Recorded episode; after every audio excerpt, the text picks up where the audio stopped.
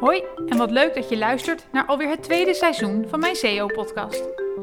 Ik ben Chantal en sinds 2010 bezig met SEO en content. In het eerste seizoen van mijn podcast heb ik verteld waarom ik denk dat we SEO anders aan moeten gaan pakken. In dit seizoen ga ik meer vertellen over hoe ik denk dat we het moeten doen. De manier waarop dus.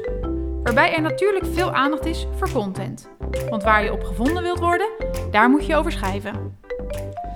Ja, wat leuk dat je luistert naar alweer een nieuwe aflevering van mijn SEO-podcast. In deze podcast ga ik het hebben over een veelgestelde vraag en ik heb hem al aangekondigd in de vorige podcast. Wat zet ik op een blogpagina neer en wat zet ik op een categoriepagina neer? En hoe zorg ik ervoor dat deze twee pagina's elkaar niet gaan overlappen en dus ook niet gaan cannibaliseren? Um, het antwoord is vrij simpel. En dat heeft eigenlijk weer mee te maken, wat is je uitgangspunt? En in mijn vorige podcast zei ik het ook.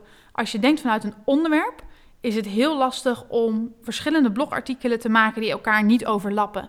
Nou, en ook dit is hier de crux. Als jij denkt vanuit een onderwerp, bijvoorbeeld koekenpan, daar is die weer, dan is het heel lastig om te bedenken wat zet ik nou op mijn categoriepagina over koekenpannen en wat zet ik op mijn blogpagina over koekenpannen.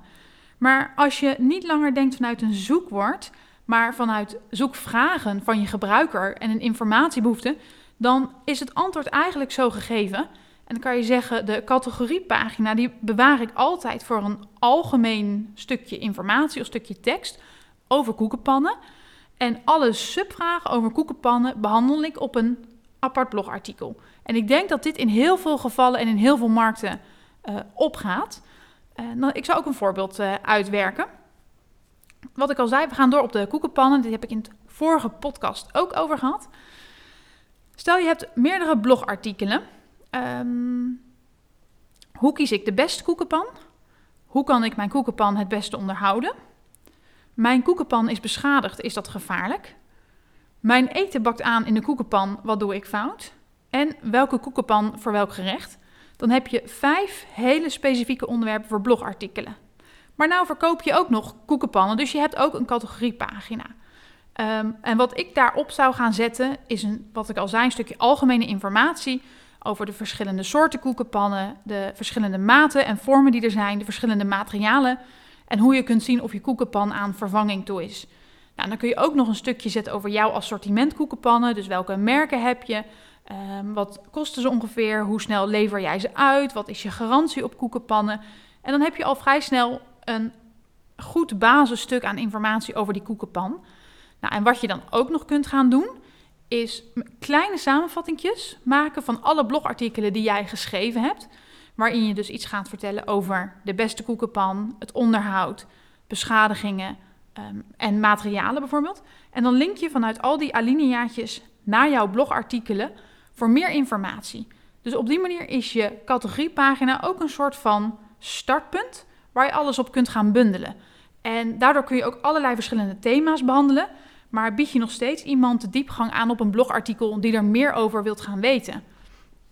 En die interne linkjes vanaf die categoriepagina naar die blogartikelen hebben je blogartikelen gewoon ontzettend hard nodig. Um, blogartikelen hebben namelijk van nature een, soort van achterstand op de gewone standaardpagina's van jouw webshop. En dat heeft ermee te maken dat het zijn vaak hele nieuwe URL's. Dus die moeten opnieuw geïndexeerd worden, die moeten gaan rijpen. Google moet ze gaan bekijken, begrijpen, gaan evalueren. Um, dan moeten ze zichzelf een soort van gaan bewijzen. Een nieuwe pagina kan misschien wel tot zes tot acht weken duren voordat je daar wat op ziet gebeuren. Nou, als je daar geen enkel linkje naar legt, dan heeft die pagina het heel erg zwaar. Dus die blogpagina's zijn echt geholpen met linkjes vanaf die overzichtspagina. Dus doe dat ook en wees vooral niet bang om iemand van die conversie af te sturen of af te leiden.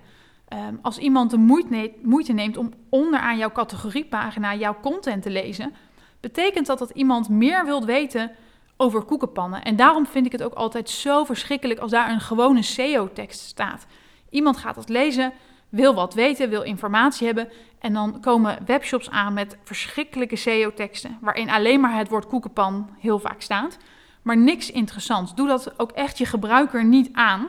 Maar degene die naar beneden scrolt, biedt die in ieder geval goede informatie.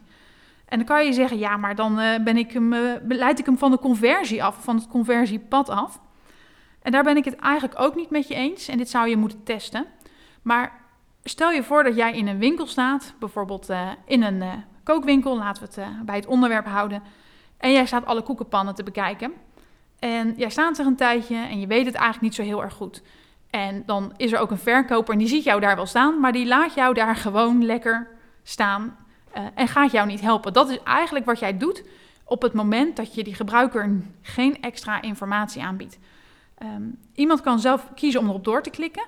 Komt hij op jouw blog uit, biedt dan altijd weer de mogelijkheid om naar de categoriepagina door te gaan of terug te gaan. En um, biedt hem ook een aantal producten aan, zodat je wel de cirkel houdt van de conversie. En ik denk dat als je dat goed doet, dat je zult zien dat het je misschien helemaal geen conversies kost, maar nog wel eens meer conversies kunt gaan opleveren. Dus zie die blog niet iets als wat je voor SEO maakt, maar ook wat echt een functie heeft in jouw, uh, in jouw website. Nou, en dan is het nog heel belangrijk om iets te benadrukken. Binnen SEO is het best practice om te zeggen: um, ik heb het zoekwoord koekenpan, dat heb ik gevonden in keywordonderzoek. Dus ik optimaliseer een categoriepagina daarvoor. Um, en nu werkt het ook nog fantastisch. Maar als je mijn eerdere podcasts geluisterd hebt, dan weet je dat in de Verenigde Staten uh, dit aan het veranderen is. Op de zoekopdracht mascara, en er zijn er meer, ik geef een aantal voorbeelden op mijn blog, um, zie je dat Google bijna geen categoriepagina's meer laat zien, maar alleen nog maar informatieve pagina's. Dus nu is die categoriepagina nog heel belangrijk um, voor Nederlandse maatstaven. Maar als Google in Nederland overgaat en hetzelfde gaat doen als in de Verenigde Staten, heb je wel eens kans dat je binnen twee jaar uitgespeeld bent met je categoriepagina's. Ik zeg twee jaar, het kan drie jaar zijn, het kan één jaar zijn. Ik weet niet hoe snel Google komt. Maar dat je op enig moment gewoon uitgespeeld bent omdat Google informatieve content wil gaan laten zien. Dus als jij in de toekomst mee wilt blijven doen, heb je een hele grote kans dat je wel informatieve pagina's moet gaan maken. En dat je dus heel duidelijk moet gaan nadenken: wat zet ik waar neer? Uh, en je blogartikelen moet gaan gebruiken om specifieke vragen te gaan beantwoorden. Dus een kleine pleidooi hiervoor. Denk verder dan het zoekwoord. Denk verder dan een categoriepagina. Denk vanuit die gebruiker, vanuit de zoekvragen, zoekintentie. Sowieso komt dan echt de inspiratie waarschijnlijk direct opborrelen kun je heel veel onderwerpen bedenken, kun je oneindig veel content schrijven die elkaar niet overlapt, die elkaar niet cannibaliseert. En kun je de categoriepagina als een um, startpunt gebruiken die linkt naar van alles. Nou, en als je zegt welke blogs um, doen het dan goed, in de Verenigde Staten zie ik dat blogartikelen over beste koekenpan het bijvoorbeeld heel erg goed zou doen. Um, trends in, nou, nou is koekenpan een raar voorbeeld, maar bijvoorbeeld uh, trends in uh, mascara of make-up tips, die doen het ook allemaal goed. En bij culinaire artikelen zie je dat Google dol is op blogartikelen met lekkerste witte wijn, lekkerste rode wijn. Of een lijstje met de topartikelen, een zogenaamde listicle. Daar is Google ook dol op. Dus dat zijn zomaar al wat inspiraties waar je content voor kunt maken op je blog. En wat dus niet op zo'n categoriepagina zou, zou hoeven. Ik hoop dat dit antwoord voldoende houvast geeft voor jou om ermee aan de slag te gaan. Um, zoals gezegd, zoek je inspiratie, ga nadenken vanuit die gebruiker. Kom je hier niet helemaal uit? In mijn handboek SEO en contentstrategie um, heb ik een heleboel uh, instructies gemaakt, stappenplannetjes en formulieren. En ook heel veel voorbeelden in verschillende segmenten waar je aan kunt denken om aan uh, inspiratie te komen voor jouw content. Wil je niks missen? Volg me dan op Instagram. Je vindt me onder Chantal NL.